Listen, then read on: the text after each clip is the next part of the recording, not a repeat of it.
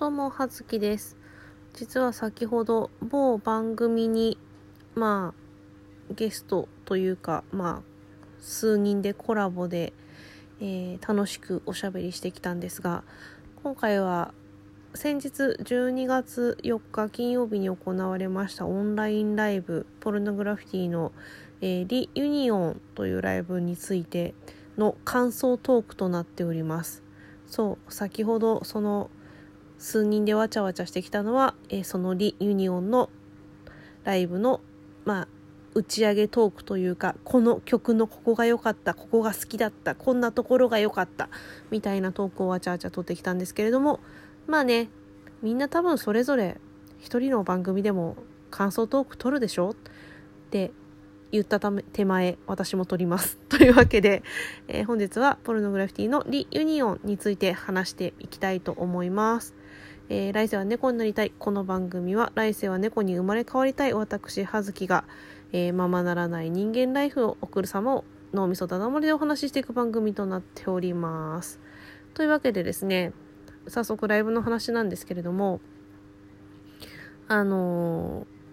あれです。もう、まあ、見た人、見た人にしか伝わらないということは承知で言うんですけれども、まあね、オープニング、もうオープニングからね、もうね、かっこよかったわけですよ。ね、これね、後になって最後までライブを見た時に気づくんですけど、そのオープニングで使ってるそのオープニングの映像、曲とかが、まあね、この最後の最後に出てくる大発表のものだったみたいなやつ。というわけで、え1曲目が、えーあのデビュー曲のアポロだったんですけど、あのね、オープニング始まって、その後アポロが始まって、そのね、冒頭、冒頭のところをさ、あのー今のね、今回のオンラインライブに合わせて、歌詞を、まあ、セルフ替え歌してきて、その歌詞がですね、あの、バックのスクリーンにこう、打ち出されたんですけど、もうその時のね、もう一発目からの胸圧感がやばかったっていうのと、2曲目、えー、オーリバルっていう曲がありまして、ちょっとね、もしかしたらこれって、もともとあの、長くファンやってる方とかはね、元ネタをご存知だったりするのかもしれないんですけど、まあ私、いかんせんこうさ、新参にわかなんで、あれなんですけど、なんかね、今回その、オンラインライブ、まあ会場もね、あったんですけど、オンラインライブということもあり、こうね、各所にそういった AR の 3D な演出がこう施されていたわけですよ。で、そこでね、そのオリバルの時に、背景の画面からですよ、サイがですね、飛び出してまいりまして、さらに後半、火を吹くというですね、さ、サイが火を吐いたってなりまして、ちょっと私笑ってしまったんですけれども、皆さんいかがでした？ご覧になった皆さんいかがでした？あれ、普通に火を吐くもんだったんですか？ちょっと元ネタがわからないんで何とも言えませんけど、ちょっとね、笑ってしまいました。あとね、なんと言ってもですね、二人のね、お二人の MC が可愛いんですよね。あの、もう四十過ぎのさ、おっさん二人がさ、なんでこんなに可愛いんじゃろうね。でも私基本的に、まああの、今までもこう全く予備知識のない、あの、ライブとかに友達に誘われて行ったりとかしたことがあるんですけど、まあ、大体ね、なんか誰かのファンになったり、そういうの好きになるきっかけっていうのは、その、まあ、ね、ミュージシャンの場合は楽曲もそうなんだけど、なんと言っても中の人、中の人のチャームポイントに気づいてしまった時ですよね。あの、人間性？人間性が垣間見えてそこが好きになってしまうとファンになってしまうっていうところなんですけど、まあね、可愛いよね。なんか、もう何をとっても可愛い。あの、私、春一さんの口が好きでございまして、なおかつ、秋人さん、今回ね、ライブの映像の時に、秋人さんのね、髪がね、分け目のところからね、一房ピンって、ピンって立ってたんですよ。妖怪レーダーかな？みたいな感じで立ってたんですよ。もうね、それ気になって気になってね、めっちゃスクショ撮ったんですけど、あの、あの、もし、ね、スクショを持ってる方々、もしくは何かの機会で今後こう、そのライブの映像を見る機会がある皆様ちょっとチェックしてみてください。あのね、一房ピンって跳ねてるんですよ。それがめちゃめちゃ可愛いです。あとは、えーっと、今回ね、あの、その、さっきも言ったんですけど、サイが出てきたって言ったんですけど、あの、舞台のね、その演出が、こうさ、床床とか背景のねスクリーンとかにいろんなね映像が映し出されてそれがまあめちゃめちゃ美しかったんですけれども今回ねすごいねスクショを撮ったところといえばあの「ルーズ」っていう曲から「カメレオンレンズ」のあとね「クラゲ」っていう曲3曲続けてやったんですけどまあねその時の背景映像がですねまあちょっと、まあ、私的には若干 Perfume 味を感じたというか Perfume 味を感じたというかあれですかねライゾマティクス味を感じたと言っていいんでしょうかね。なんかそういうこうちょっとね相通ずる演出があってもうその演出がかっこよくて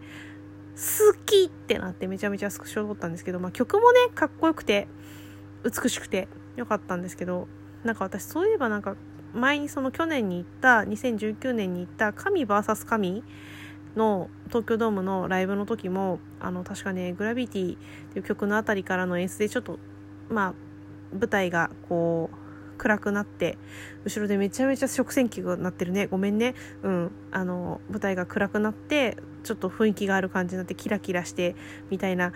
あの演出がめちゃめちゃ好きだったんで私そういう演出が好きなんですね。うん、っていうね今回こう流れでこうあ私前もこんなこと言ってたって思ったので自分の性癖に気づいてしまいました。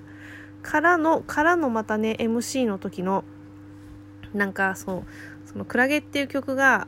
演出でこ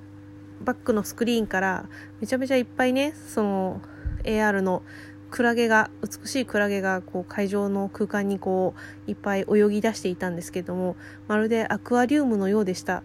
っていうような感じので今回あの配信の方のコメントも、えー、現地でというかそのライブ会場でオンタイムでそのポルノさんの2人が読んでくれてその中で、えー、秋人さんがなんか読んでたコメントで石台もいてみたいなことをおっしゃってて本人はね何が石台なのか分かってらっしゃらなかったんですけど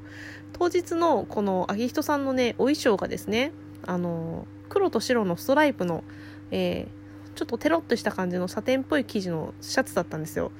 まあ石台ですよね。だからみんなね石台って言われた瞬間にあって思ったんですけどご本人は気づいてなかった。ね。石台あんたのことだよ石台っていうね感じ。からのねなんかねその後 MC でこう今回そのオンラインだったんですけどあの会場の、えー、LINE キューブ渋谷渋谷公会堂根本であのライブ観戦してる人たちはあのー、声をね出してはいけなかったんですよ。歓声を上げてはいけない。まああれですよ。このご時世のあれだったんで。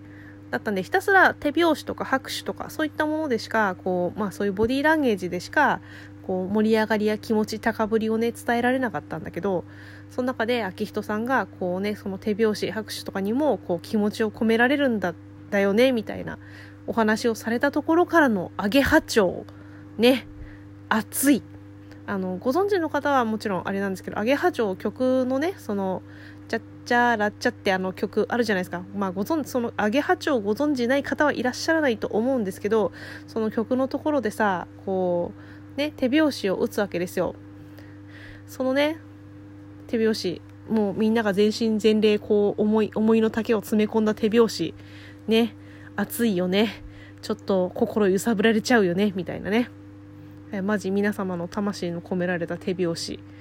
かなり良かったですね。あとあの、まあ、コーラスっていうかさみんなで声を上げるそこでねあのコーラスをする部分も本来はあるんだけどそこは会場のみんなはできないからオンラインでライブを見てる、ね、あの、画面の向こうの、電波の向こうの、電波っていう、うん、みんな、みんながコーラス、歌はそっちやからな、みたいなそういう感じのあれもね、こう、良かったですよね。隅々までこう、気を使って心配ってくださる秋人さん、ありがとうございます。そして私今回その本編の一番最後の「ひとしずく」っていう曲だったんですけどひとしずくねあの普通に楽曲聴いてても好きだったんだけど音源で聴いてても好きだったんだけどライブライブで聴くといいよね。こうライブってさあの今までこうポルノさんに限らずいろんなこうアーティストさんとかでもそうなんだけど普通に CD とか音源で聴いてた時とまた違った新しくライブで聴いたことによるこうこの曲好きとかこうね、意外性とかこう盛り上がりとかさこうあるよねこう一皮むけるじゃないけどまあもちろん自分の中でねこう新しいこう魅力に気づくみたいな感じでこう好きになる曲ってあるじゃないですか。ひとしずくはまさにそんな感じで本当に好きな曲になりました。からのあと2分で最後喋れるかなあの、アンコール始まって、からの新曲の発表、新曲のタイトル、リ・ユニオン。ね。あの、今回のライブのタイトルですよ。ね。本当にいいよね。そのかっこよくてめちゃめちゃかっこよかったんですけど、あの、私、ピアノとかキーボードとかそういうの入ってる曲が大好物でございまして、そのね、リユニオンのね、キーボードの音源がもうまず、まずほんとかっこよくて、ちょっと語彙力が死にそうなんですけど、あの、ね、そう、ライブのオープニングでもこのリユニオンっていう曲のあのサビの部分というかが使われていて、もう2度も3度も美味しい感じのアンコールでございました。ね。からね、あの、アンコール最後、あの、ジレンマっていう曲だったんですけど、そのね、ジレンマっていう曲で、あの、最後ね、その石台の服をね、あの、か、さっそうと脱ぎ捨てようとしたのに、袖が抜けなくて、黒子さんが出てきて、歌い出しまでに間に合わない、間に合わないっつって一生懸命袖をこうとする秋人さんと、それを冷ややかな目でっていうか、ちょっと冷めた目で、横目でチラッと見ている春一さんが最高に良かった。ね。そんな流れからこうジレンマもこう思い思い入れの深い曲になりました またねあの本当にライブ行きたいなと思っておりますので今度はねまあぜひ本当に現地ライブ会場でリユニオンをしたいなと思っておりますそんな感じで葉月でした失礼します